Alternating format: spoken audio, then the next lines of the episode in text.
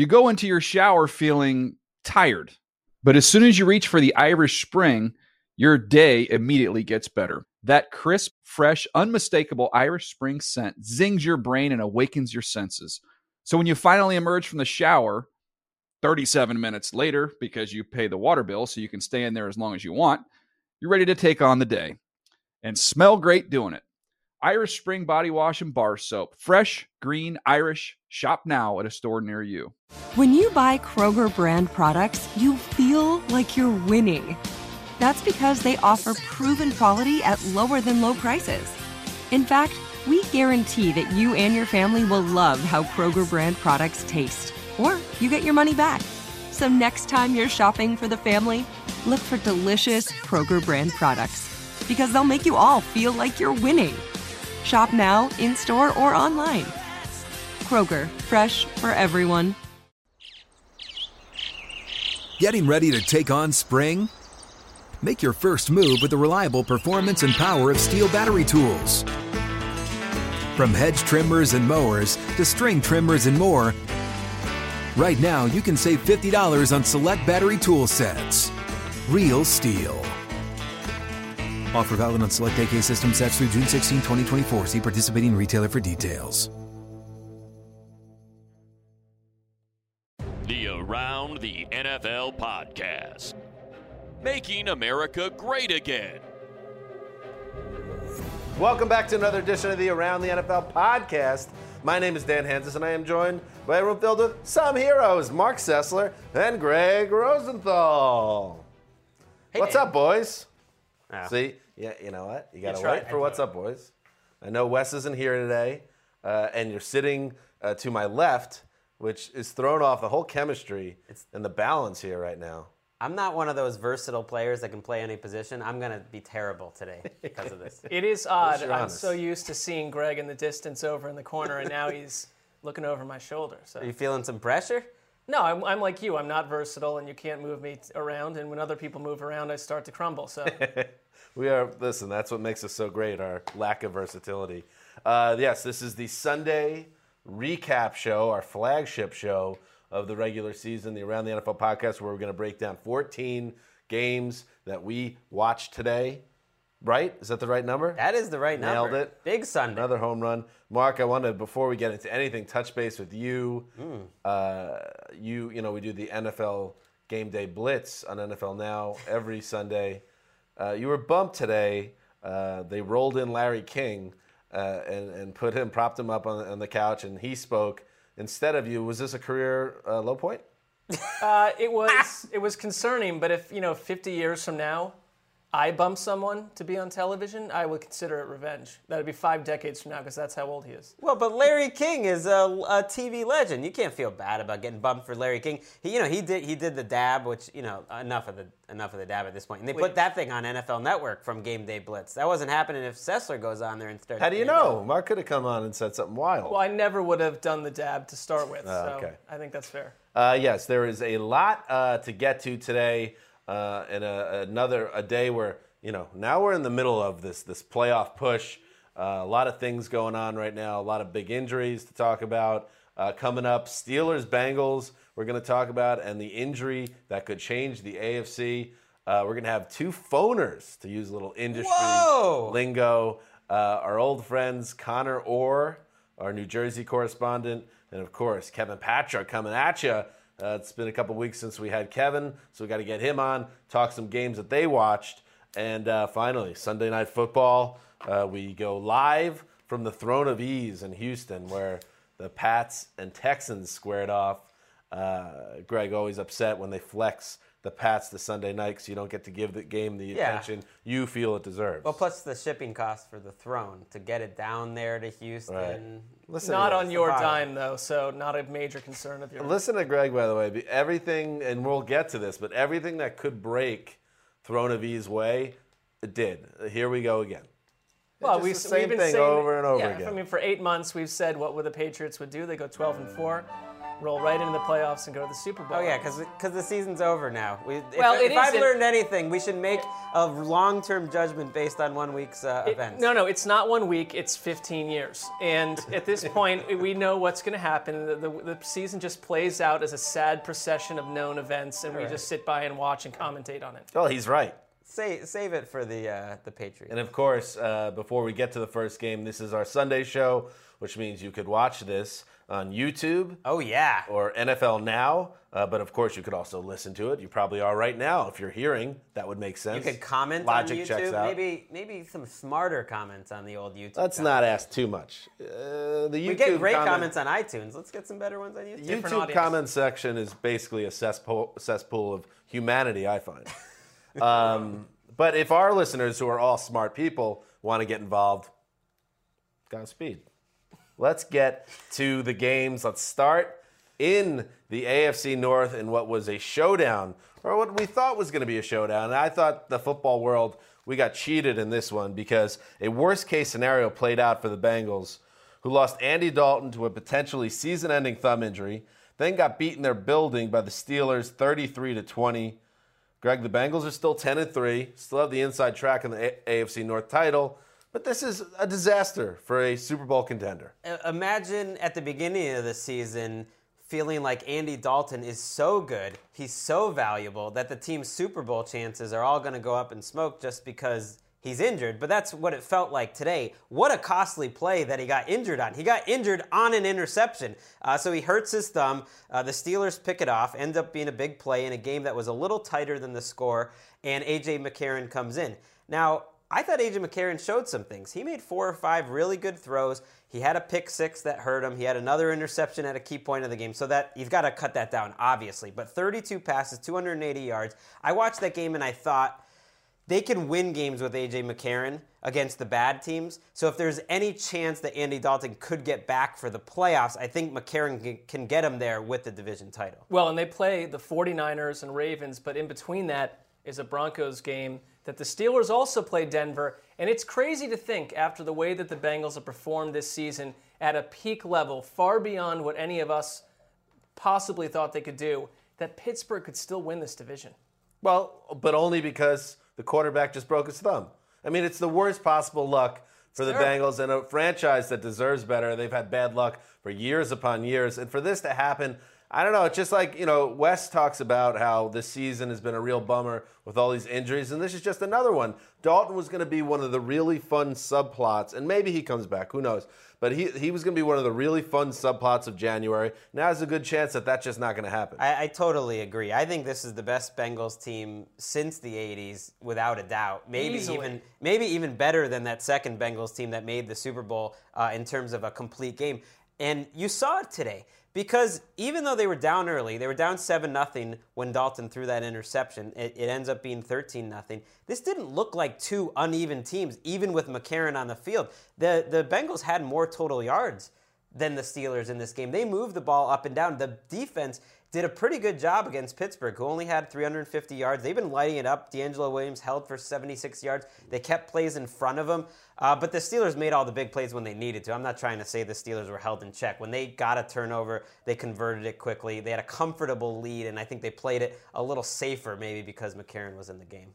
Yeah, I mean, we see no evidence of Pittsburgh slowing down on offense at all. Despite losing Le'Veon Bell, DeAngelo Williams has stepped right in. Their passing game is insane.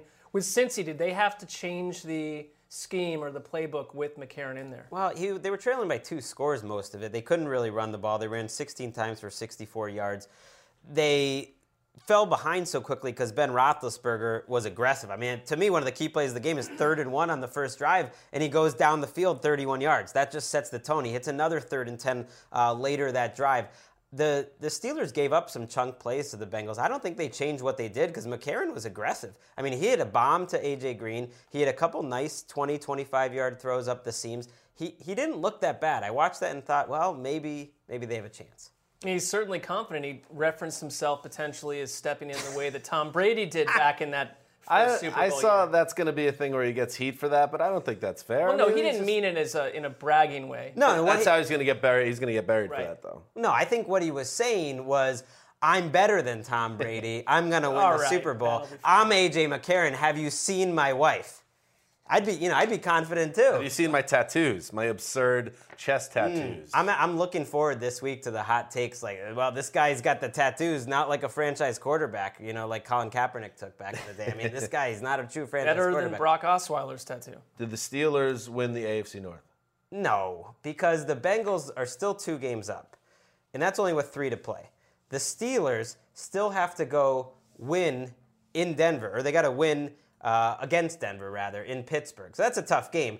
The Bengals, all they have to do is beat the Ravens and the Browns, as you say, and they might just have to win one of those games. And I think, like like I said, what we saw today, there was talent up and down this team on defense. I think they can do it against the bad I like teams. I like that you're all in on AJ McCarron. No, I'm not all in. carrying the water here. Well, Tyler he is all in on by the AJ way. McCarron dealing, playing New England in the playoffs. I think he likes the idea of that. That sounds good. I- But Pittsburgh has a chance now to win the division, uh, and it's just getting harder and harder to imagine them not uh, making a wild card. But that next game against the Broncos is tough. Then they lost Tyler Eifert to a concussion as well, so we don't know what's going on. A lot of bad news in Cincinnati. It's it sucks. It's, one- terrible. It's especially for a fan base that uh, were they on the fan pain rankings? Yes. of Oh, course. Of course they absolutely. were. Number And- four. I mean, and this is another if.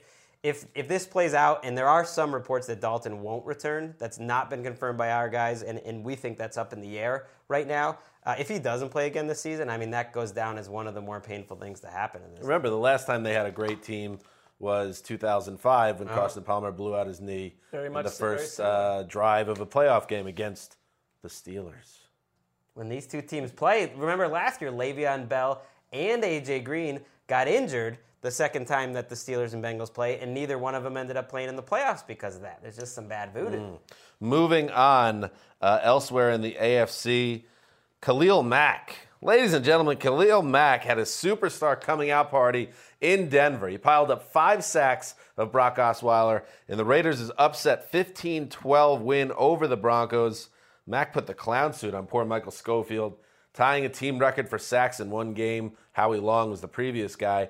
The, Bronco, the Broncos, meanwhile, they may have just kicked away home field advantage in the playoffs. Stunning turn of events in this game. And, and the thing that was the craziest about it, a lot of crazy things in this game, and Mack was a game wrecker, um, which was really interesting to see. He now leads the NFL in sacks, or at least that game ended. He had 14, putting him ahead of Watt.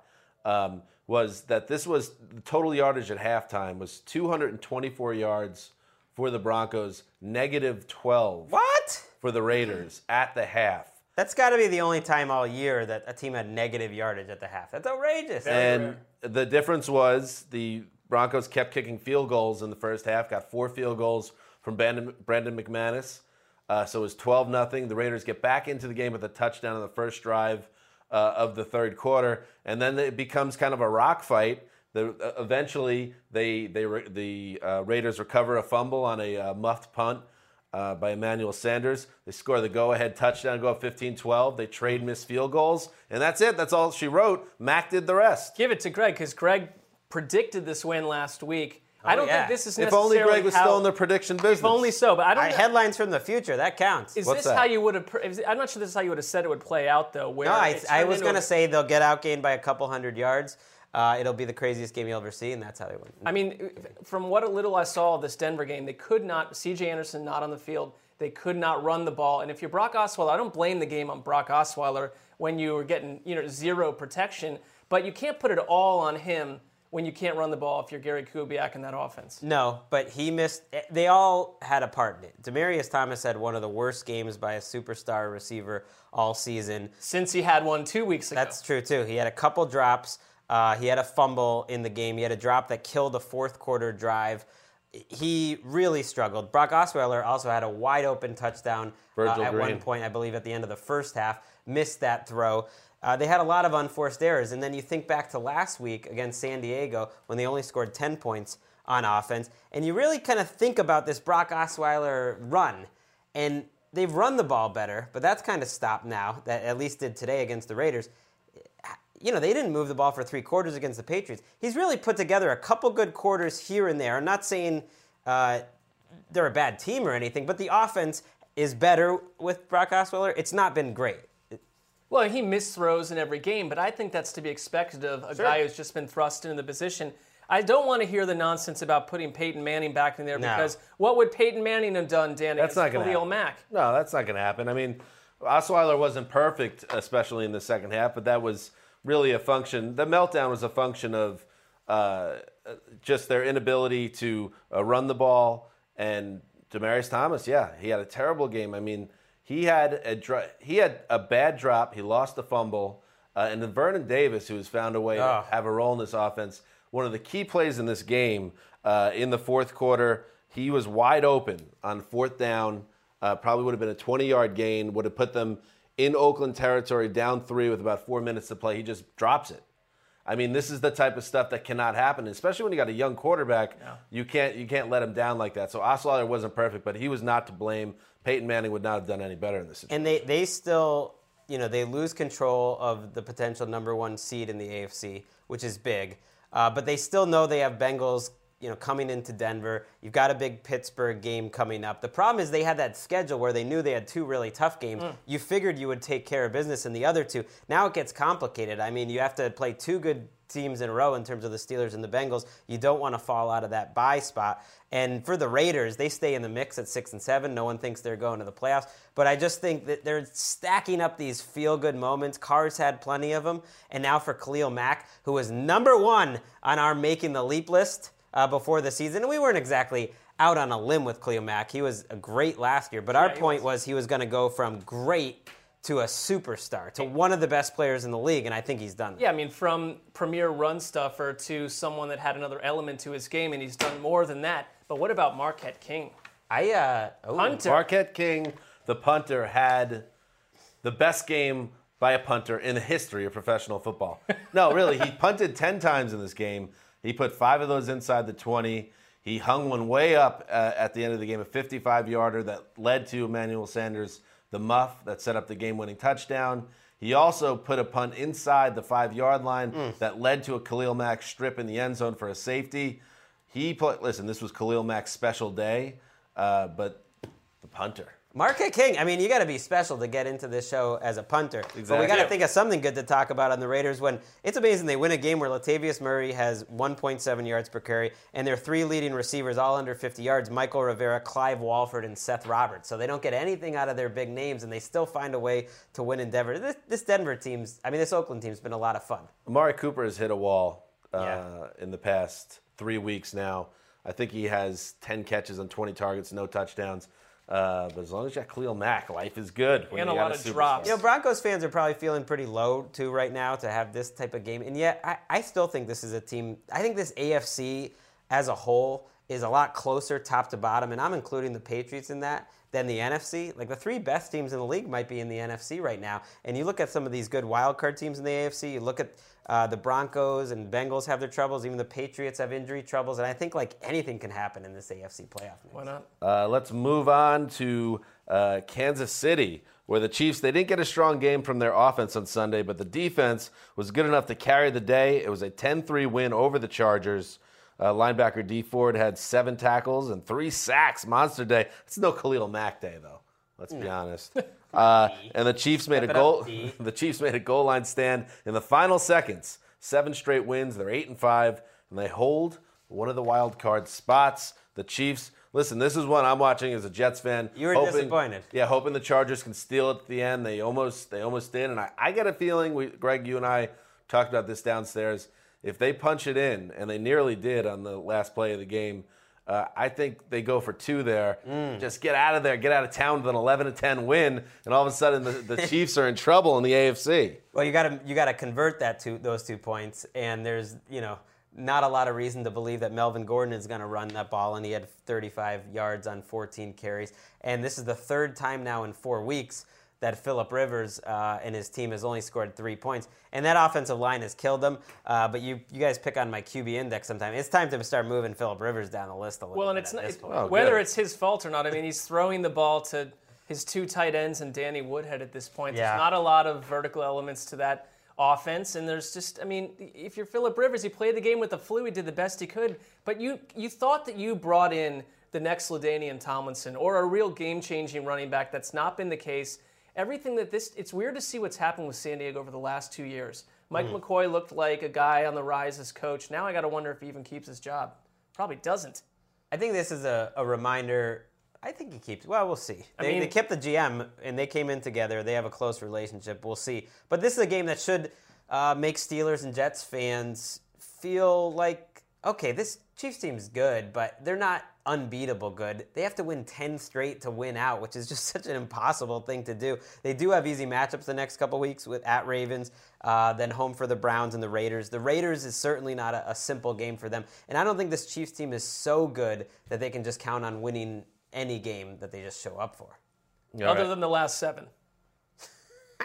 By the way, Jeremy Maclin, not that not that it, it was all about Jeremy Maclin today, but we made fun of that contract when they gave it to him, the superstar contract. He has been worth that money. He was six for 68 today, but on a day when you're not really throwing the ball that much, just to have that competent of a number one receiver, he's had a really good season. And now joining us on the line, he is uh, you know live from a haunted mansion in rural New Jersey. He pays a mortgage. He is Conor Orr. Welcome back to the Around the NFL podcast, Conor.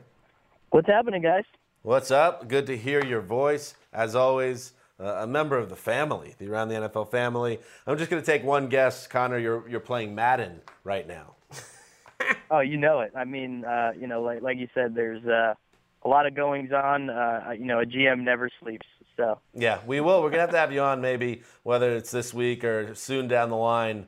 Uh, to get an update on your franchise. Of course, you are in the process of uprooting within your Madden world.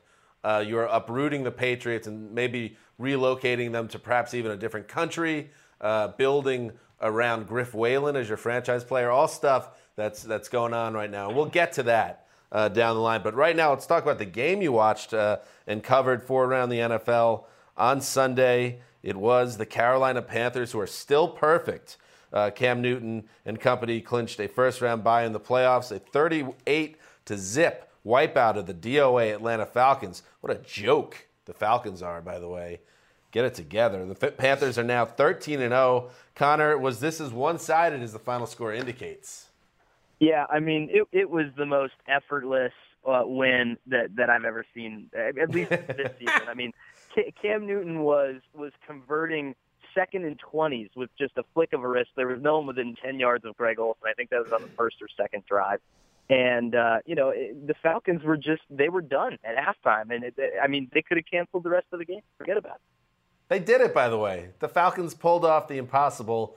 They started five and zero, oh, and by Christmas Eve, we won't even think of them anymore. They've managed to become irrelevant in a shorter period of time than you could have ever thought possible when you win your first five games. Yeah, and and it was weird. I mean, you know, there was a moment, and and even kind of the analysts noted it during the game where you know, they were down 21 nothing. They're about to get the ball. And like, you know, Dan Quinn just called like a meeting, like almost an entire team meeting on the sidelines. Like, guys, could we please just, you know, can we please just stop this for like one second, like score a touchdown and look somewhat competent? I mean, there was like a level of panic, like, holy crap, this is way harder than I thought it was, you know? And, and I, I feel like they're really in the thick of, of some ugliness right now. It it's amazing that you know going into this season there's a great debate like who's the best quarterback in this, this, division? Is it matt ryan? Is it cam newton? Is it drew brees? And you, you look at where matt ryan is right now and where cam newton is right now. Cam newton only had to throw 21 passes to have 265 yards and three touchdowns. That is efficient. I always see people use the word efficient when they're just lousy. Oh he was efficient 15 for 25 or 155 yards and they won 13 to 10 now th- that was efficient. He, he, every other throw he has is deep down the field field to Ted Ginn for a touchdown.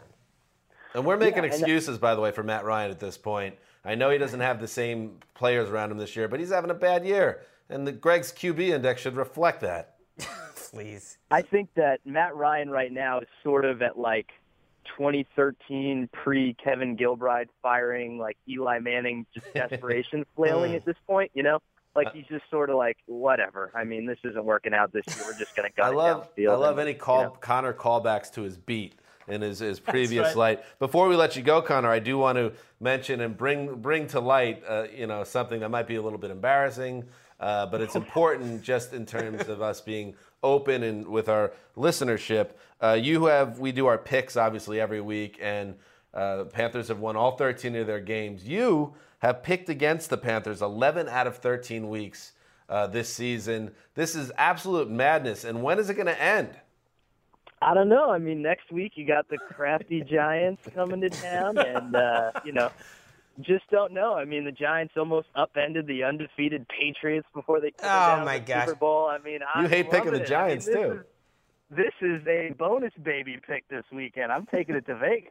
The third this was the worst possible pick you could have ever made is picking the Falcons in this game and they lose 38 Well, to it's the worst pick because our group is in battle with another editorial group in the building, and Conor's mm. picks are attached to Right. our group effort, and he is an anchor taking our ship under Well, the sea at this point. I did some math too, uh, and if Conor would just pick like a normal human being, he would essentially be tied with Marc and I, picking about 60% of the games correct. Instead, he is he is the anchor, or maybe the iceberg, and we're the Titanic.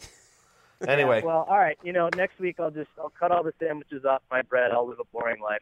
Start, start picking them because they're going 16 and 0. They're not losing to the lousy Giants or the Falcons or the Bucks. They're going 16 and 0. It's it's it's such a great story. um, all right, Conor, we'll let you go. You got a mortgage to pay and uh, a house to defend from goblins. So uh, we'll catch up to you a little bit later and talk some Madden. All right.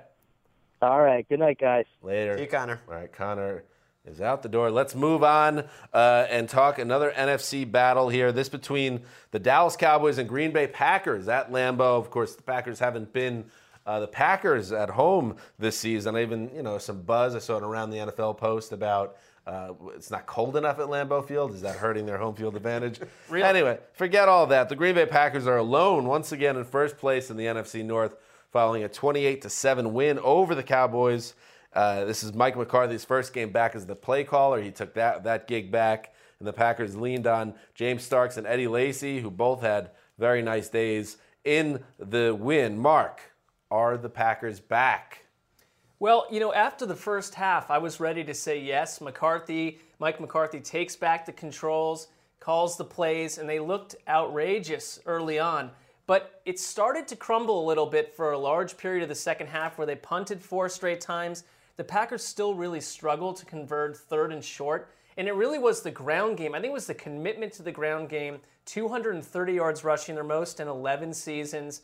That was the difference today. I mean, they were extremely balanced. I think McCarthy's goal was, hey, we can't fix this offense in one game, but we can be balanced. And there has been a lot of faith in Eddie Lacy the last week or two with McCarthy, and he let him go crazy. And it was Starks as well complementing them. And then on the flip side of the ball, you're dealing with Matt Cassel, who has never looked worse. I mean, this was a Matt Cassel That's saying something. basement game where when they needed him to throw third and seven, he throws it for five yards. Third and 11, he throws it for seven. He cannot find anyone beyond the sticks.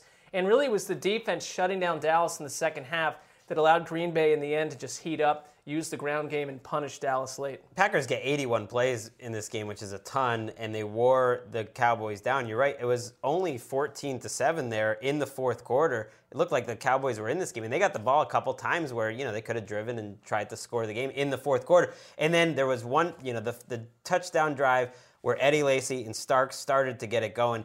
It really was their defense because they gave them so many chances. If the Cowboys had been moving the ball at all throughout the day, we might be talking like, okay, this Packers team didn't really look that different on offense today, but they got the job done. But the defense has been good this year in spurts, and so if you need a defense to win a game for you, it's not so bad. It was a terrible game for Dez Bryant to go completely to sleep, and I blame that on Cassel as well. At the same time, the, the- Sam Shields goes out, and Damarious Randall, Green Bay's number one first round cornerback, had to come in. And at that point, Dez Bryant had one catch for nine yards. He finished the game with one catch Yeah, for nine he yards. He had a drop Three- or two. Yeah, three three drops terrible. Wow. drops. And it's not all. I don't think Dez is, is out there. He's not fully healthy. We know that. But it is a Matt Cassel issue, and I Dallas think you're being like. a- too hard on Matt Cassel, by the way. Did you watch this game? No, I'm saying you're you're taking a, a Cowboys offense that does not have a running game, has Jason Witten who's running around like a mummy at this point. He can't move anymore. Dez Bryant clearly isn't right. They don't really have a second receiver to lean on. This offense isn't that good. So asking Matt Cassel to, to raise them beyond, beyond mediocrity is asking a lot. Well, hold What on, were they- though. Wait, let me just Okay. finish. What were they doing when Tony Romo was playing? Not much. Nothing when Brandon Weeden was playing. It might not be I, beyond what I the will say is they did get a running game today. I mean, For Darren three McFadden, plays. it wasn't, it wasn't a lot, but Darren McFadden put them down at the goal line That's with a chance to score, and Cassel throws an end zone pick that went off Dez's hands. That was the I will say play of the game. I'm not. I, I know who Matt Cassel is. It's not a shock that he's up and down each game. But this is a quarterback that looked as dysfunctional as Brandon Weeden ever did, and that was the whole point. Oh, but he's he's gives us a solid veteran presence. Well- the same thing the Bills said, and he's just not that player. Yeah, he's he not anymore. one third of Ryan Fitzpatrick. Well, he's right also 35 or 36 Sure. years old. He has and, no arm You know, power. maybe maybe like players like Tom Brady don't age that much, but it's like he's been in the league a long time. You're right. It's time to time to get rid of Matt Cassel. But Matt Cassel was just supposed to get them to Tony Romo. The fact that he's had to come back in is just almost It's asking a lot. it's it's just cruel. And at least Well, I like there's a lo- like all the Cassel sympathy in here. I No. just think that he It's he is not not 'cause helping. He's not them at all. good. I mean, he's so not to, good. That's to all. Bury a saying. guy that's not good for not being good, we already knew this. Well, here's the thing. We don't have to talk about him anymore. I know he's on NFL Network as a, a supporting actor against the Jets this week, but they're ah. four, four and nine. Watch so him. NFL Network producers, you can stop talking about the Cowboys. You can stop jamming them into every discussion. They're no longer in the NFC East. We got the Packers. They're a real team, and they're in this game, and they're looking like the most like you know they're looking like Did an we that? NFC North we type of champion. Did we jam Dallas into NFL Network shows? Oh yeah, are you kidding me? He's like, oh, let's talk about them. Let's send the reporters there. single-handedly dooming his career one word at a time right now. All right, let's move on uh, to uh, Russell Wilson. Man, he is continuing a dominant run of play right now. He's he threw five touchdown passes uh, against a decimated Ravens team. Let's be honest, but still, end of the day, 35-7 win for the Seahawks. They're suddenly eight and five, looking very much like the Seahawks uh, that have dominated football for the past two years. Marc, is there anyone on the planet playing football better than Russell Wilson? You know, you're beating up on Matt Cassel. Now I'll let you talk about a good quarterback. Thank you. Well, it's Yes. much more enjoyable to talk about Russell Wilson. I mean, we just talked with Conor about the way that Cam Newton sort of effortlessly is at the top of his game. I feel the same way about Wilson, and it didn't just start this week. He's on a four-game run with 16 touchdowns, zero picks. And it really it comes down to what he's doing play by play. There was an early touchdown pass to Tyler Lockett that was just beautiful. A read, surveys the field, throws a beautiful pass. Something that, you know, some people wonder if Russell Wilson a year ago, two years ago, is capable of that kind of development. We're seeing it. The one big thing for me, because listen, they blew the Ravens out today. There was no question two quarters in he was going to win this thing. But Thomas Rawls goes out with a season-ending ankle oh, injury, that's and terrible. you know, e- even in one quarter, it was in the first drive for them that he had 44 yards, looked like he was on his way to another monster game on the ground. And now you're maybe waiting for Lynch to get back before the playoffs. No guarantee of that. Uh, DuJuan Harris and Fred Jackson on the ground looked absolutely miserable. So you've got to reorganize that part of your offense, and that's a big loss for them, no matter how well Wilson's playing. it's, it's amazing to me how well Tyler Lockett is playing. Tyler Lockett is now one of the only two uh, players in NFL history as rookies to have five receiving touchdowns, a kick return TD, and a punt return TD. And his receiving skills are no joke. They have been coming up in the last four weeks, and we've been waiting for them to develop a young, you know, vertical type of receiver, and they now have one. They have it. And, and Dan, like this, I won't go to town on Jimmy Clausen because he actually, it, this game is not on him. They did what they could, but they're so depleted that when they announced their offensive lineup, which I don't know why they went with offense before the game, and you know, the last guy, the fire's burning and all the flags are waving, it's supposed to be the guy that you center your entire organization. It's Marshal Yanda. And he, he proceeds to help block for Well, he's the team only rushed good- for what two yards in the first quarter. They have nobody left. He's the only good player on the team. They've got no one left. And we saw a graphic if you're watching on YouTube. Doug Baldwin and Tyler Lockett, two of the top fantasy scorers, which is which is amazing. They're going to have to be more of a pass first team. I know Yeah. Marshawn Lynch will come back at some point, but you can't count on him to just carry the load. And in the meantime, you got to win some games. It's going to be all Russell Wilson. Meanwhile, I'm looking. I was looking at the box score during the game here. And I feel like this is very fitting. If you look right now, Seattle, it's got all their stats on the website, and it just says no Baltimore passing, no Baltimore rushing. Well, there's- there's it doesn't matter. They're not. They're not humans. They're not. You know, Buck How about Allen. you use the NFL.com stats? well, Well, know, it's, it let's try to generates keep- from the same place. Keep, but keep let's it, try. Okay. keep it under the table. All right. I won't tell anyone. Anything else on this game, guys? Seattle's in that five seed now. Yeah. So they don't they don't really have to worry about other teams. You know, they still have to go to Arizona. But if they go to the NFC East winner, which is how it would set up Yikes. now, I mean, Oh, I love it. forget about What it. What a great way to get rid of the NFC East from our lives. eh, lives is for the S- Seahawks to go into the Meadowlands or the Linc or Landover and just absolutely drop a bomb. And if, and whether it's Arizona or Carolina, that is the last team you want coming in on divisional round Absolutely weekend. not. with the head of Especially if, if you do have that NFC East game and maybe you don't have uh, Marshawn Lynch, but you give him another week to get healthy because that, that is the issue for me. They are they are one they want to be a run first team and they can't right now. Uh, moving on, uh, the New York Jets. There you go, boys. Taking care of business at the Meadowlands on Sunday. They jumped out to a 27 0 halftime lead and cruised to a 30 to 8 win over the listless Tennessee Titans. You know, I'll tell you something about the Titans. Uh, you want to talk about a team that sucked this room in? We thought that they had turned the corner. They thought, oh, they got the quarterback and they have some frisky pieces around. This team stinks. And they didn't even they didn't even look like they wanted to be there by the second quarter of this game. Guys making business decisions on tackles. Uh, it seemed to be some loafing, from my opinion, from my vantage point. Uh, and I think that listen, is there any way to fire an interim coach? No, you don't do. You just go through the season and you so and negative. Start over. Enjoy your Jets You start victory. over. Uh, I'm getting there. Uh, but the Jets, they did what they needed to do. And this is why I'm starting to get excited. And this is why, again, Gregg, you were wrong with Ryan Fitzpatrick. I hope to see this rectified in the QB index There's this week. There's nothing wrong about it. Uh, He's playing well. He has, in the last three games, he's got nine touchdowns, no, inter- no interceptions, passer rating over 100. This was supposed to be the time of the season that Ryan Fitzpatrick came down to earth in the past, where he starts playing poor and sinks his team. But it's the actual opposite, where he's been up and down this season with some highs and lows. He's played really smart, good football. He's on pace to throw for over 4,000 yards, more than 30 touchdowns.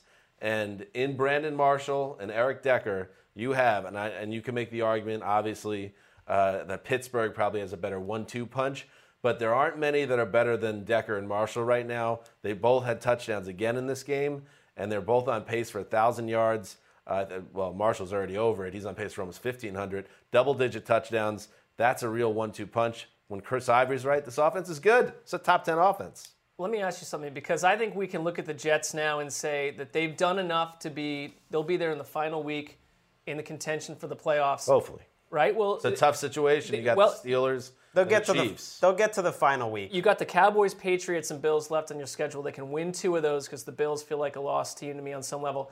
But do you see them as a team that can actually do some damage in the playoffs? I think they could hang with any team in the AFC. I really do. And Really? now- yeah, I don't think there's any team, especially now the Bengals have been compromised. Denver, you know, isn't dominating anyone right now. The Jets always play the Patriots tight. The Steelers are going to be tough for anyone, but I, I, I think the Jets uh, could def- definitely at least hang with them. I think the Jets would be a tough out in the playoffs.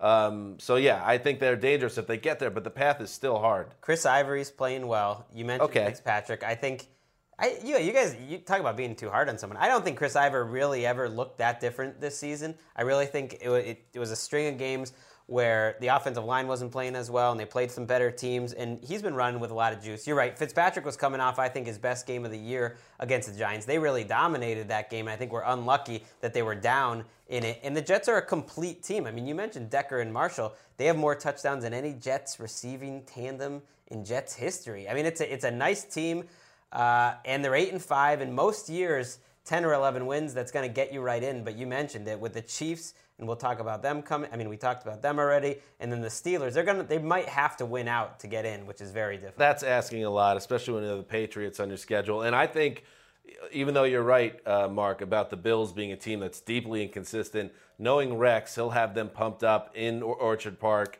in Week 17 if it's a win and, and go home for the Jets scenario.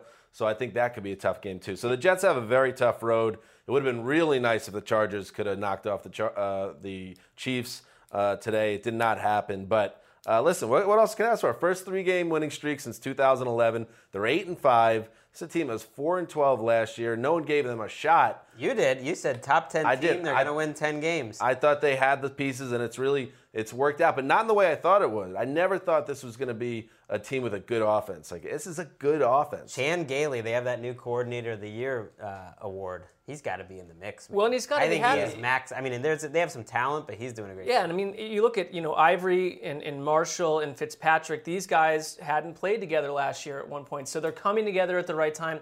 And the last six quarters for Fitzpatrick have been outrageous. The end of that Giants game, out of his mind. He deserves a lot of credit. Yeah. Pay the man. And Pay, I- I'm not talking will. about Well, they want Hanzus. to. Although you should pay Hanzus. Pay me as well. Pay Sessler. Pay me, but pay Wi- pay Muhammad Wilkerson too. Big Mo, three sacks. He has 12 on the year, uh, just one half sack shy of um, uh, an old Jet. Uh, whose name I'm blanking on, Shaun Ellis, who had 12 and a half in 2003. So he's starting to get into some hollow territory in Jets history. Pay him. Get it done. The, Re- the Revis contract could hurt them, though, with this stuff. As good as Sheldon Richardson and you know expected Leonard Williams, they're you know they were kind of the new exciting guys. I mean, he's the best player on that defensive line. He's a beast. Wilkerson. He's a beast. He's the best player on, on the defense. But Ryan Fitzpatrick is the team MVP, Gregg, and that's why I Give it to Marshall. a top 10 offense quarterback, you got to put him higher in your QB Let's index. just do. Let's go Jets rest of the podcast. We'll have 35 minutes. Just keep. I like that. I like. Let, don't worry, Marc. We'll get to your Browns. I'm not asking to get to. today. I'm not asking to get to the. You know what? You can. Number one, I'm. We're happy for you, Dan. You don't have to have this streak of aggression about the Jets. We're actually feeling good for you. We like So- the Jets. I don't think year. you They're are feeling good for me, Marc. You really don't? No, I don't. I actually texted No. Dan two days ago to say how great I thought they played against the Giants when I sat Well, I down think and watched. I think the Browns, and we'll get to the Browns. Them winning puts you in a better headspace when it comes to the Jets doing well. Because Winning means nothing for you. I- I'm actually we'll genuinely happy for my friend, but it's going to take weeks for for the ice to melt around Dan on this one. All right, here we go. Moving on. The Jacksonville Jaguars have never scored 50 points in the regular season. Uh, well, at least until Sunday. Blake Bortles threw three touchdowns, and the Jaguars scored a touchdown in every second half position, possession, a 51 16 win over the Colts. A 50 burger. The Colts get dropped on them. 40 burger in the second half alone. Absolutely. Jacksonville actually trailed at halftime in this game, and they were getting booed by the home crowd at Everbank Field, which is a weird place. Then they outscored the Colts 42 3 in the last two quarters. The Jaguars alive, still with a pulse. The Colts stink. They have a pulse. I mean, they're one game out right now. if they had just won that game against Indianapolis the first time around, which I covered, so I remember it well, where they lost by three and a million things went against them, and Matt, it was the first time we saw Matt Hasselbeck. They would they would be in first in this division. Instead, they're one game back, and if nothing else, they have some identity. And it's part of the identity is they're one of the worst defenses in the league. But the other part of the identity is they're fun to watch. And Allen Robinson and Blake Bortles, and they can put up points in a hur- hurry. 39 points last week, 51 this week. Yeah, and we've seen spurts of this with Jacksonville, and it's not consistent, and that's the issue. But if you if you want an argument to keep the GM who found all these parts and David Caldwell and the coach Gus Oh, there's Bradley, no question. Now. I absolutely would because I don't think you blow the machine up at this point. There's too many signs of growth here, especially on offense. Well, they hit on the quarterback. That was they were they they liked Blake Bortles last year. They went and they got him, I believe, with the third overall pick.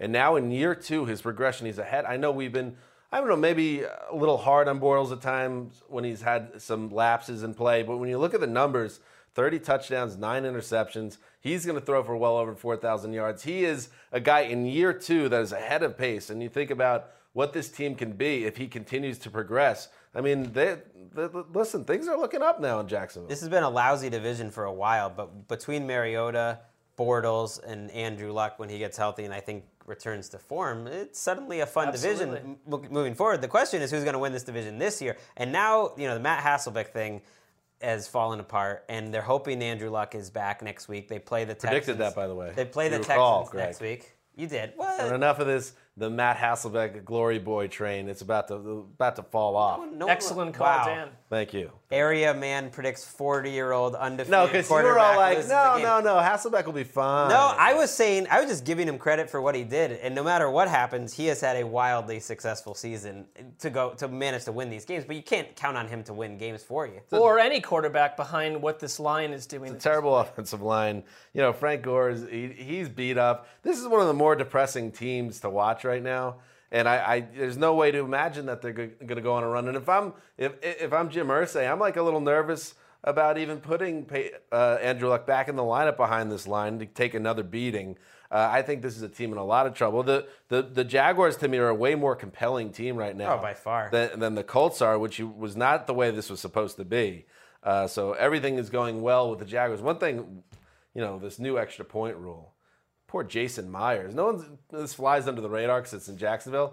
Their kicker has missed seven extra points this season. It won't be their kicker for Yeah, long. get a new kicker. Well, apparently on, on the CBS telecast, it was explained that Gus Bradley had not gotten rid of uh, Myers because he felt it was too far into the season to get rid of a kicker, which makes no sense. So it's like instead of getting Yeah. a new guy that can make, it. You got to extra integrate him into the locker room. That takes months. Yeah, exactly. I mean, no one's going to talk to him anyway. He's a Well, I mean, we all spent the offseason, I think we all agreed that the extra point rule didn't go far enough, but it certainly seems to have because even Sebastian Janikowski's missing extra points. I mean, we're coming off a week where a ton of guys missed it last But- week. But put move Here's it the back, and they'll miss even more. Yeah, but here's the problem: because they did, because they went half measure on it, we're seeing a ton of missed extra points. How exciting is that? But people aren't going for two. Got to put it on the one yard line. Really, well, that's a entice cultural thing too, and the, and the better coaches, teams like the Steelers, are doing it. Uh, have they? The Steelers have gone for two are. a ton.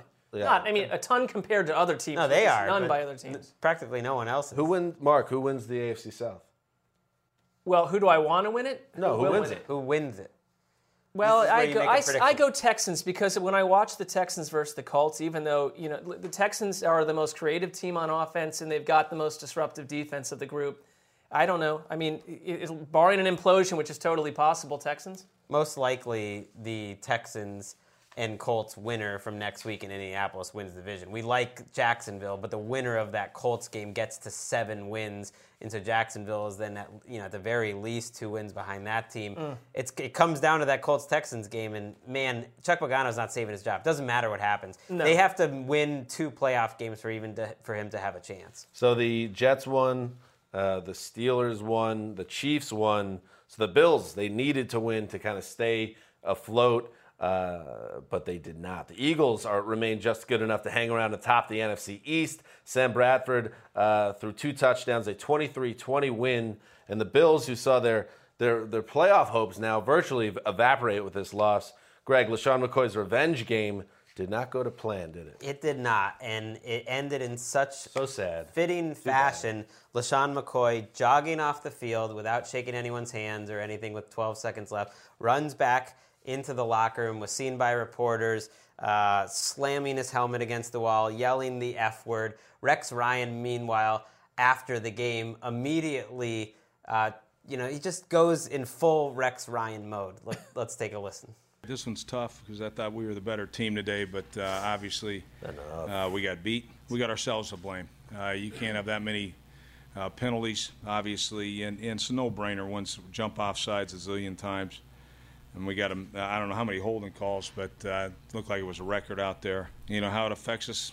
You know uh, we're going to be sick. I can tell you that much. If this uh, this costs us, which it probably will.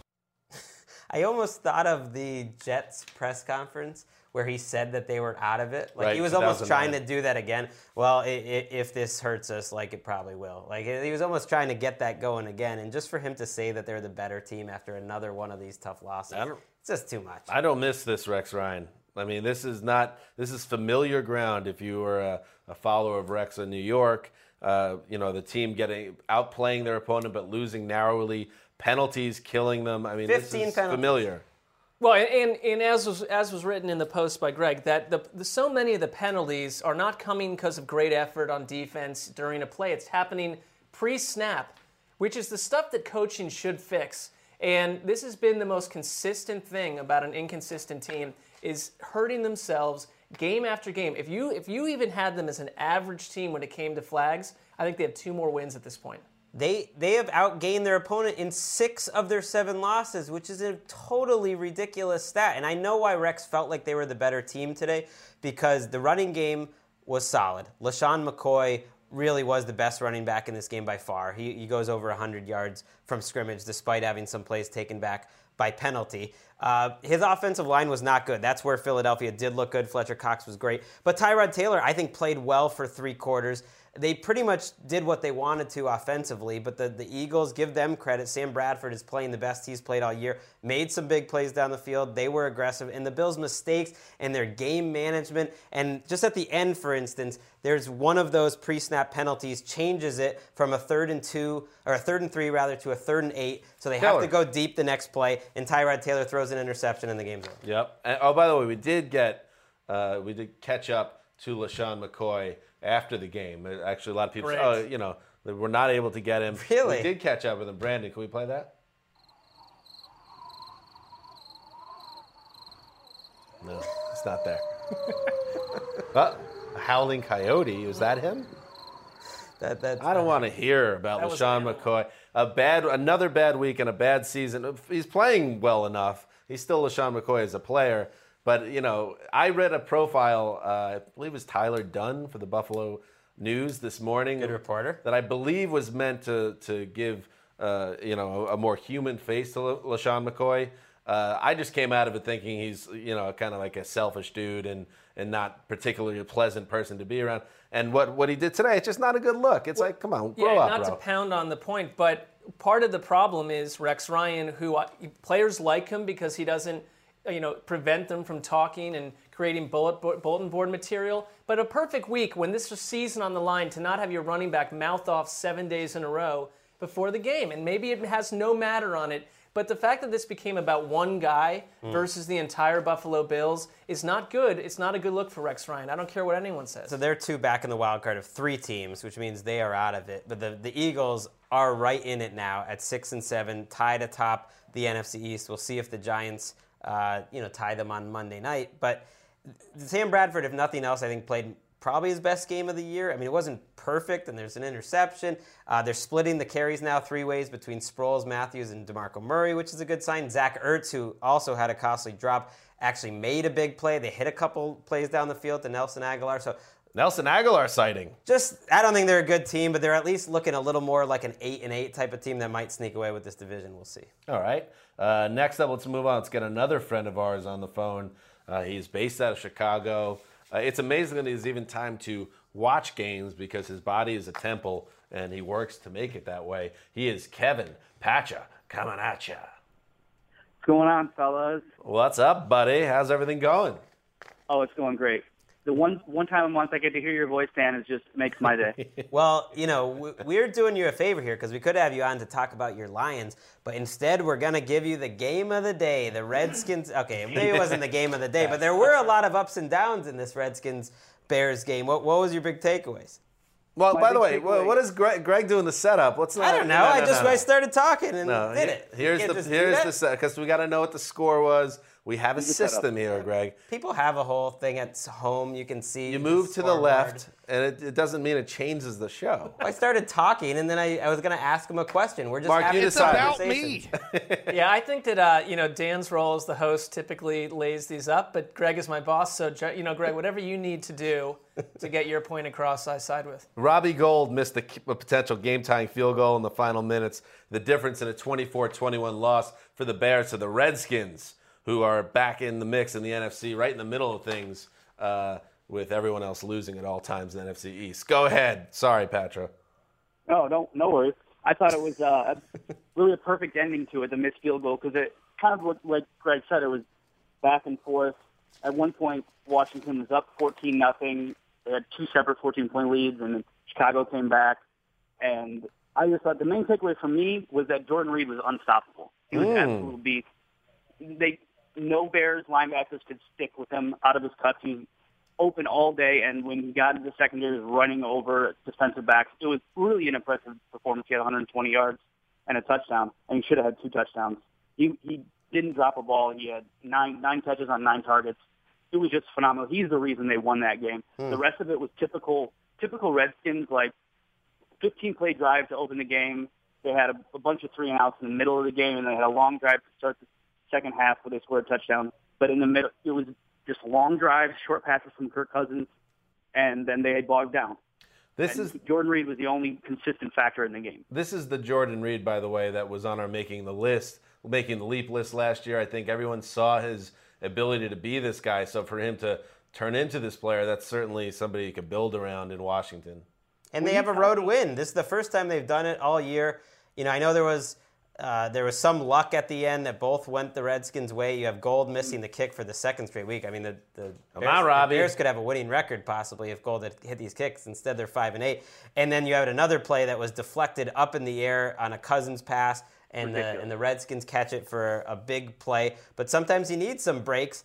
And they just needed to win, you know, one or two of these road games. And I really think now the, that Redskins Eagles game is the one to watch to kind of decide that division. Do you, Kevin? Do you like watching NFC East football teams? Absolutely not. How about the I don't know Bears? You're like the who- Bears uh, beat writer right now. Yeah, the Bears. The Bears are kind of a really boring team to watch, frankly. Their big plays mainly come on Alshon Jeffery Heaves from Jay Cutler, which was today when somehow the Redskins forgot to cover him for 50 yards. But for the Bears, their offense was pretty non-existent. Matt Forte and and Langford couldn't really get going. The the Redskins' D front was dominant. They dominated the offensive line of the Bears all all game. Cutler was under immense pressure. He had to scramble a lot, and he was just playing sandlot ball and was just chuck it up and hope.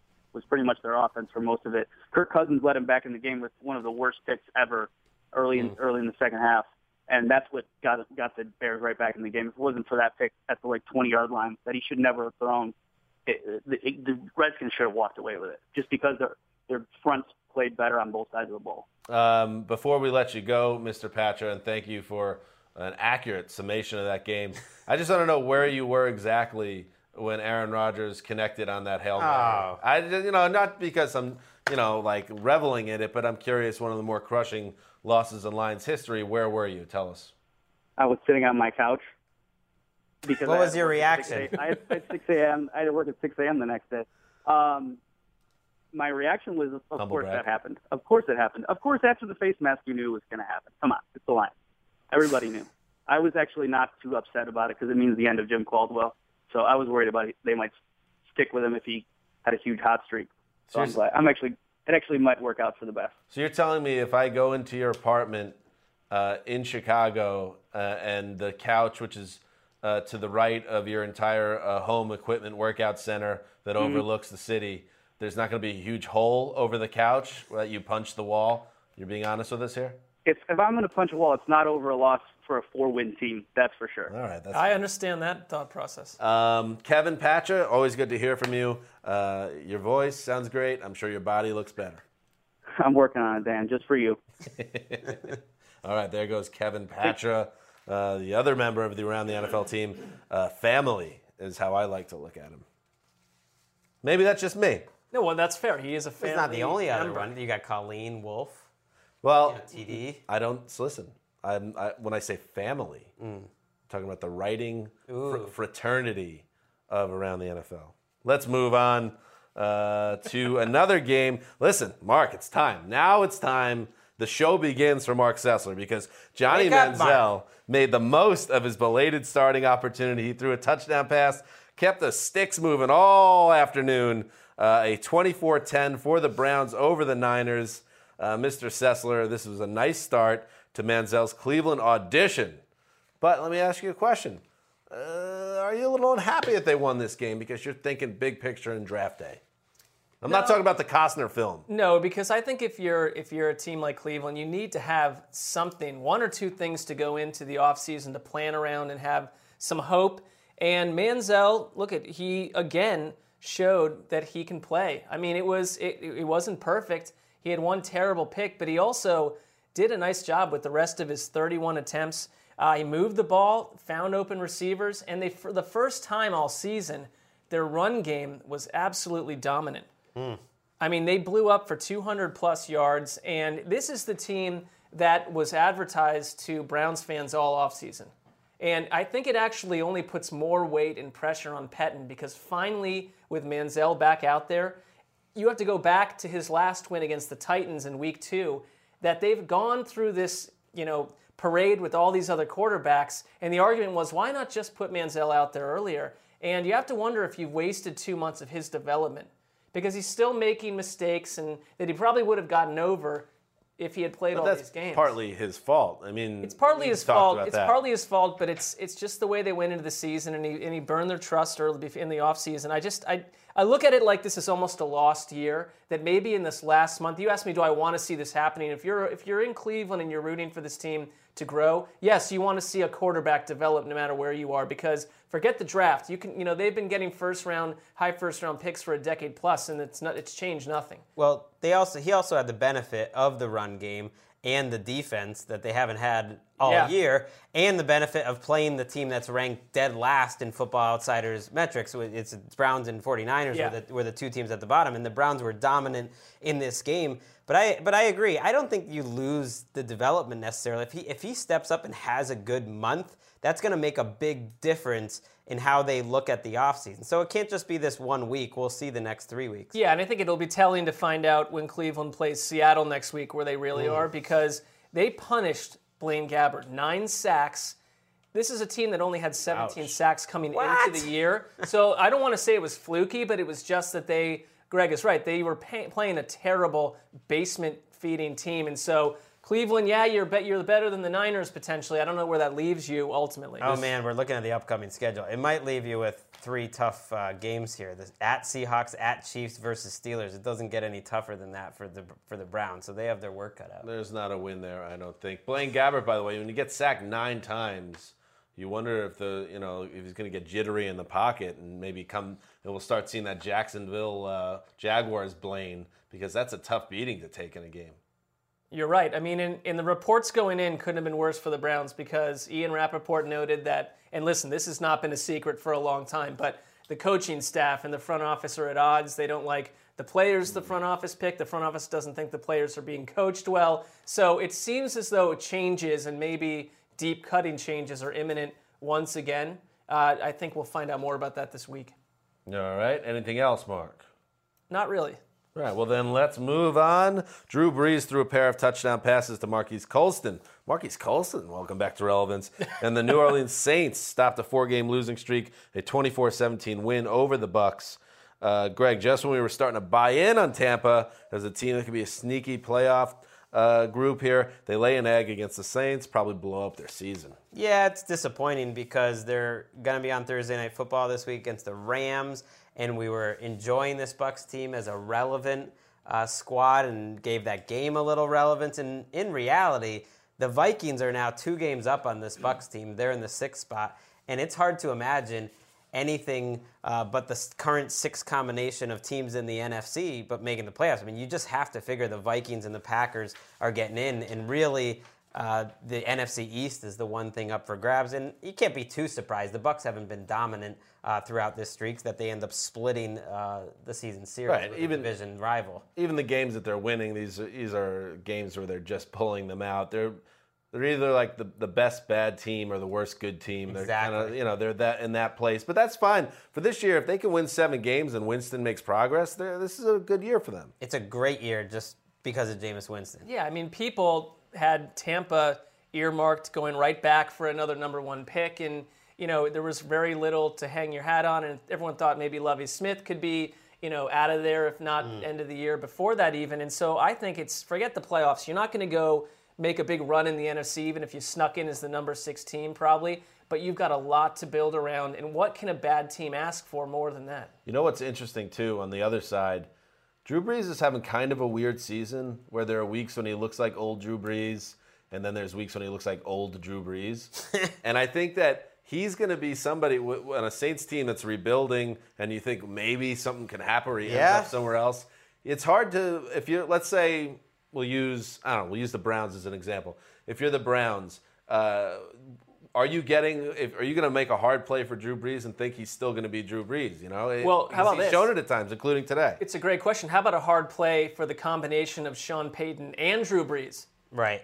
Because Brees is one of the highest paid quarterbacks in the league. And if Sean Payton's not going to be there next year, then you start to worry how good is Drew Brees going to be. We're just raining down on uh, the parade of a rare uh, Saints win. I mean, everything about this was weird. CJ Spiller is still in the NFL, and he had three carries in a game where Tim Hightower had 28. And CJ Spiller is not going to be on that team for much longer. But that's insane. Tim Hightower was literally not in the NFL for four years. I don't. I don't want to hear. I don't want to see one more story come out in any of these beats or on the around the NFL page about how CJ Spiller is about to finally step into a bigger role. Because I saw it popping, cropping up again this week when Pierre Thomas went to IR. It's not going to happen. Mark Ingram, right? yeah. Well, Mark Ingram, they do not like him in the scheme. Obviously, maybe he's not healthy or he's not himself. It's just not happening. Six touches, nine yards, and I couldn't agree more. He's going to have a bigger role, and it's going to be in another city next season. And what, and what does uh, Marques Colston have to do to get his name pronounced uh, right by uh, Dan Hanzus? Marquise. Only, there's 20, Colston. 25 uh, players in the Hall of Fame uh, at the wide receiver position. Marques Colston has more receptions than 14 of them. That is a Peter King stat from this week that just shows how the NFL's changed. But this has been a great player, an all-time great Saint. Well, has he done Give it in some an unremarkable fashion then to the average non-Saints focused? Yeah, you football know, follower? he's kind of a, he's kind of a blocking. A R Q U E S. Marques Colston.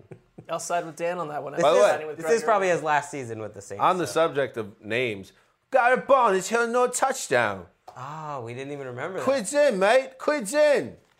He Well, got his good. wish. That's it, man. Scavenger hunt coming up all over town. It's mega, man. It's mega. Oh yeah, we'll go to the booze to celebrate. Johnny, come with no. Johnny, you stay home, bro. Stay home, mate. Not good for you to come with. Gary, Gary quids in Barnidge. He's going out, man. I, I mean, you leave us speechless with these with these Gary Barnidge narratives. Gary, Gary's just got such a good feel of uh, the lexicon. You know, I'm quids in, mate. I'm getting legless at the Where are you getting these- these Johnny terms Manziel, you don't come. It's dangerous, Johnny. I get a lot of tweets. disruptive. a lot of pe- a lot of people like it in the UK. Some people find it offensive, which Mm. I find interesting. I don't find that shocking. I apologize to those that find it offensive. I will never stop. Just keeping it real over here. yes, Uh, you are. Yes, you are. Finally, Todd Gurley's slump is over. All right. The uh, rookie ran for 140 yards, scored two touchdowns, both in the second half, and the Rams snapped a long losing streak, five games, with a 21 7 win over the Lions on Sunday. Uh, Marc, I assume the Lions remain in a vegetative state after what happened last Thursday night. It's hard to win uh, with limited brain activity, I would think. Yeah, I mean that's a fair comment, and you know it's hard to comment on this game because it's two teams going nowhere this season. And if anything, maybe the hope, most hopeful aspect was after Frank Cignetti was, you know, as you said, turned in his badge and his gun. The Rams' offense a little bit more dynamic. I don't want to actually, that's not the right word, but maybe a little bit less DOA, a little bit less of a corpse this week. Well, they went over 300 yards, but it was in the Jeff Fisher dream fashion 203 on the ground, 140 were from Todd Gurley, who broke it open. And this is just what Jeff Fisher's dream. This is what he thought this team could be, which is take a lead with the run and kind of just stifle the other team. But it's a dreadful 5 and 8 team. Um, Frank Cignetti, yes, he turned in his badge and his gun, but as we hinted at uh, last week, doesn't mean he's no longer fighting crime. I'll leave it at that. Well, I think you're right. We don't need to say another word about that. Or this game, That's it. Why don't we talk about a little Sunday night football action? please. Uh, the New England Patriots uh, are going back to the playoffs, Gregg. Congratulations. Seventh straight playoff berth. They move into the AFC's top spot, the number one seed, because everyone else that they needed to lose lost. And then they took care of business 27 6. A largely forgettable Sunday night game for Chris and Al and the team over at NBC. Uh, but doesn't matter to Bill Belichick because he got what he wanted and a little banged up, Gregg. Pats are a little banged up, but Brady connected with Gronk on a touchdown. Gronk looked healthy. This team is all of a sudden, after you know some hand wringing over the last couple of weeks, exactly where they need to be. They are, and they have a defense that's playing exceptionally well. And you mentioned the injuries, uh, which are a big concern. But I think the effective play of the defense is really my takeaway. First of all, just seeing Gronk back out there and looking like Gronk, even though he didn't play every snap, he looked good. That's a major plus. But this is the best defense I think they've had since 2004. I might have made that same statement last year. I think they're both true. This is a better defense that you can take all these injuries and Jabaal Sheard steps up and Dominique Easley steps up and then he gets hurt and then Malcolm Brown And Malcolm Butler, of course, is playing well, and they just keep coming at you in waves in the front seven. And they're not going to shut down a great offense like a Steelers, for instance. But when they play some of these bad teams, they can actually have a shutdown type of game, and that hasn't really been the case for the Patriots in a long time. And of course, it must be said, in, addition to both the Bengals and Steelers losing, J.J. Watt busts his hand three days before this game, was not effective. Uh, he had three tackles, no sacks. Uh, so he wasn't the same guy. But I will give credit, like you said, with the defense of the Patriots, which is very good. Uh, DeAndre Hopkins, no one's been able to stop him all year. Three catches for 52 yards, and 40 of those came in garbage time. So they were able to shut down the most explosive football uh, wide receiver in football this season and let the offense do the rest, and they didn't have to do much. Well, this combination of Logan Ryan and Devin McCourty, or whoever they want to put with Logan Ryan, Patrick Chung, they've been doing that each week, shutting down opposing number one receivers. That that puts Logan Ryan in the Pro Football Focus rankings. He's a top five cornerback, which doesn't seem right to me. Part of the reason that is is because they put McCourty behind him. Now McCourty got hurt in this game. Easley, who's been playing well, got hurt in this game. LeGarrette Blunt, who is the only decent running back they have left of, of what I think is probably their worst running game since about 2009, 2008. Uh, he got hurt in this game and left, so then you're just stuck with James White. They could have scored more points in this game if they have a running game. Jonathan Freeny gets hurt in this game, who's had to start lately. So it's a lot of a lot of injuries piling up. Let's look at this. What this game really was. It was New England's former offensive and defensive coordinator with Brian Hoyer, mm. the backup quarterback at that's your team, going up against the master and Bill Belichick, Tom Brady there's nothing that Houston could do here that isn't already Any, completely known to the New England, and it showed tonight. Anybody, unless you're a Texans homer, anybody that picked against the Patriots in this game needs to get their head checked. Unfortunately, speaking of getting your head checked, Brian Hoyer suffered a possible concussion this game. T.J. Yates was back in the game uh, uh, near the end, so we'll see what, what that means for the Texans. And you know they're now six and seven. Uh, which keeps them right. They're still in the mix. They get the Colts next week, so it could be T.J. Yates versus Hasselbeck for the oh, AFC South title. if Andrew Luck doesn't come back and Hoyer is out. Can we just take all of the AFC South and all of the NFC East and have them play in like a really low stakes tournament of some kind? I love that. and then the rest of like the grown up teams at the adult table can play real football. The NIT, give them their own. Soccer does NIT stuff tournament. like this. Can't we just they have like other tournaments. Yeah. They can relegate teams. I mean, the Texans had seven first downs in this game. Seven first downs. Well, I, that might be the least of any teams had two, all year. Yeah, we're two weeks away from talking about the Texans as this, you know, you know, dominant defense that's coming together. It show, goes to show you that there's only a couple teams in the NFL that you can count on week to week, and the Texans are not one of those teams at this point. Instead, they are vying for the title of the worst division in football. If you're not the NFC East, what a competition! A sexy competition yeah. at many levels. I, I, think Josh McDaniels had a really good game. I mean, this is a Patriots team that had been struggling a little bit on offense. It seemed like he just had the Texans' number. Everything that he was calling was looking good. That's now we're getting into the Gregg, you know, gushing. Yeah. Uh, what, here, here comes yeah. the, coming into the room, floating yeah. a young cherub boy with angel wings. Oh, here's the harp. Oh, here's the ha- in his oh, left the flutist. hand, a big long bushel of grapes that mm. Gregg will have one grape after the next put into it, his mouth to be nourished. And it's grape season. All the timing Perfect. is perfectly. Se- Gregg's stuffing his face with grapes. Sessler asked me like, "Oh, do you think you take you know too much grief for being a Patriots fan. And this whole little bit that you guys do, it's all it's saying is like your team is so amazing. The only thing we can come up with is to make fun of how good they are. Gregg, you have it easy. That Gregg, sounds like a compliment. Gregg is likable as ever right now. I really enjoy the way you're taking that. Yes, we we're jealous of what you have. I do get I do get a lot of comments on the Jeselnik podcast Mm. Rosenthal and Justin like Vanity Project, uh, mm. which you can subscribe Speaking to. of likable, squeeze that iTunes. spot yeah. into the end of the show. I do get a lot of comments on Twitter, which is worrisome. You're much more likable in this podcast. Uh, I didn't really like you on the ATL podcast. that, that worried me a little bit. I've gotten that many times. Oh, I like you way more now. Well, you that guys aren't discussing a little football. That, that almost tempts me to check out that podcast.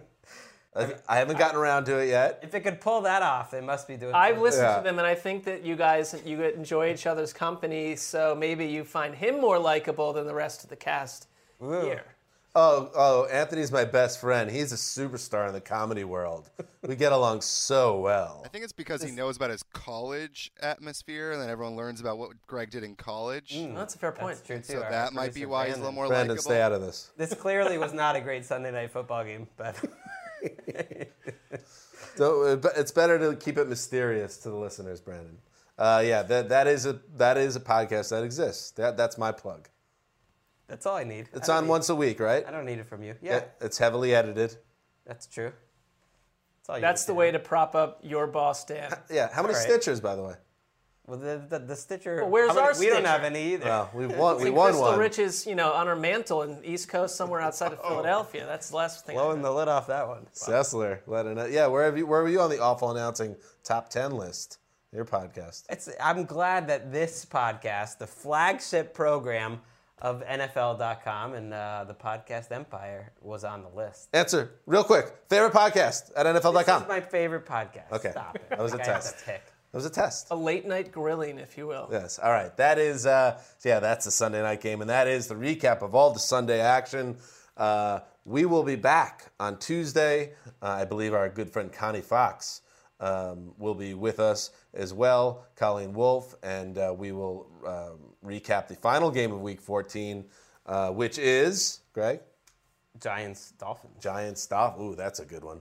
Oh, poor Jay Gruden or Jon Gruden. And uh, yeah, we'll look we'll look ahead to Week Jay 15. Gruden because he's six and seven and in first place because he's with lousy teams like the Giants. Well, that's very fair.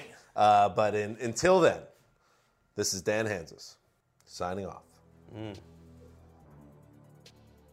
For Quiet Storm, the boss, Brandon behind the glass. Till Tuesday.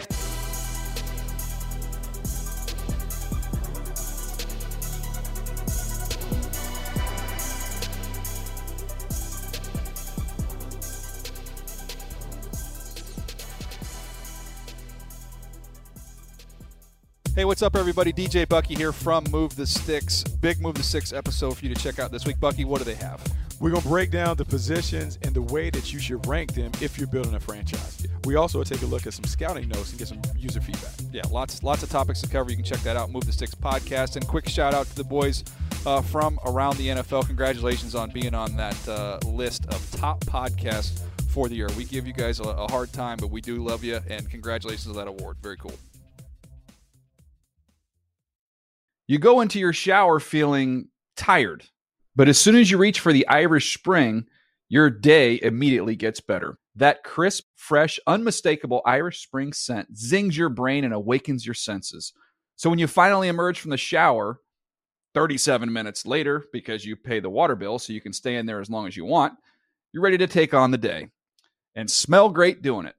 Irish Spring Body Wash and Bar Soap. Fresh, green, Irish. Shop now at a store near you. Open a limited time 11 month certificate at Kemba Financial Credit Union. At 5.25% APY, it's more than triple the national average, plus, it's a safe and secure way to grow your money. Visit your local branch or kemba.org slash CD for details. Offer expires May 31st, 2024. APY equals annual percentage yield. Restrictions apply. $500 minimum and $250,000 maximum deposit. Advantage status required. Comparison based on bank rate average. Federally insured by NCUA. You ever get the feeling the city walls closing in, the concrete jungle suffocating your soul? You crave wide open spaces, the chance to connect with nature, maybe chase some elk, fish a private stream. Well, listen up. There's a whole world out there, and finding your own piece of it just got easier. Head over to land.com. They've got ranches, forest, mountains, you name it. Search by acreage, location, the kind of hunting or fishing you dream of. Land.com. It's where the adventure